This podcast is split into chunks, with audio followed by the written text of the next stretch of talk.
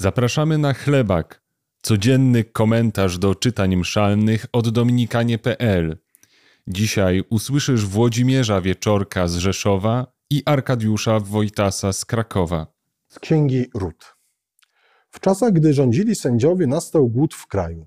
Z Betlejem Judzkiego wyszedł pewien człowiek ze swoją żoną i swymi dwoma synami, aby osiedlić się w ziemi Moabu. Człowiek ten imieniem Elimelek, mąż Noemi, zmarł, a Noemi pozostała ze swymi dwoma synami. Oni wzięli sobie za żony Moabitki. Jedna nazywała się Orpa, druga nazywała się Rut.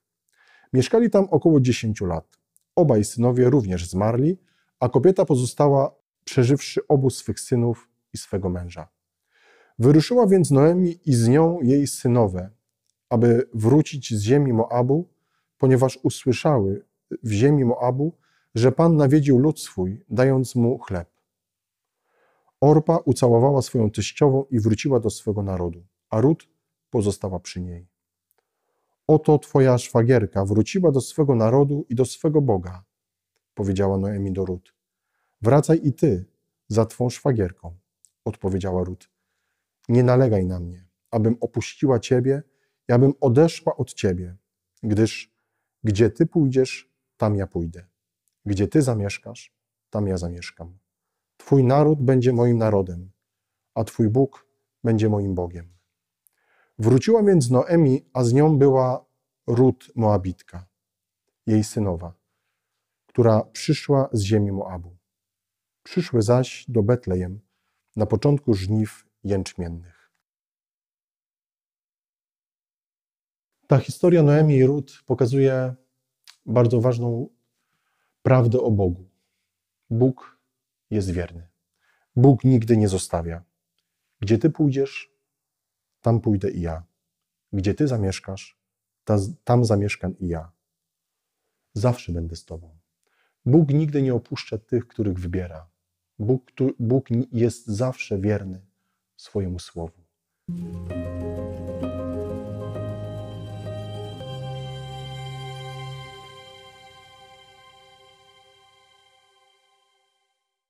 Z Ewangelii według świętego Mateusza. Gdy faryzeusze posłyszeli, że zamknął usta saduceuszom, zebrali się razem, a jeden z nich, uczony w prawie, wystawiając go na próbę, zapytał: Nauczycielu, które przekazanie w prawie jest największe? On mu odpowiedział: Będziesz miłował Pana Boga swego całym swoim sercem, całą swoją duszą i całym swoim umysłem. To jest największe i pierwsze przykazanie. Drugie podobne jest do niego. Będziesz miłował swego bliźniego jak siebie samego. Na tych dwóch przykazaniach opiera się całe prawo i prorocy.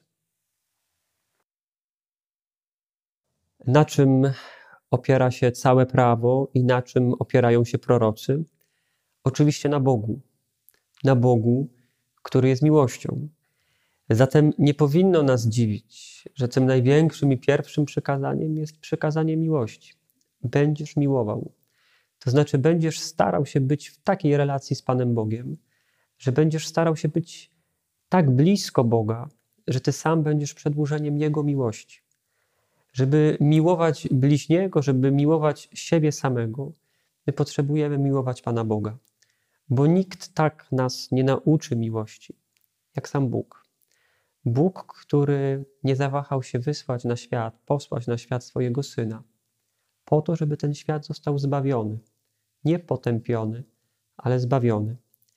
Jeśli jest jakieś przykazanie, które sprawia nam trudność, które jest dla nas może jakieś szczególnie niezrozumiałe, y, może takie przykazanie, czy taka część nauczania Kościoła, która, która jest dla nas jakoś szczególnie trudna, y, może warto prosić Pana Boga o cnotę miłości. Miłości do Niego, miłości do drugiego człowieka i miłości do siebie samego. Żebyśmy w ten sposób i na tym pierwszym i najważniejszym przekazaniu opierali całą naszą wiarę. Żeby ten, który jest miłością, ten, na którym opiera się całe prawo i prorocy, żeby to On nas prowadził, żeby to On nam błogosławił, ażebyśmy my nieustannie przy nim byli i trwali.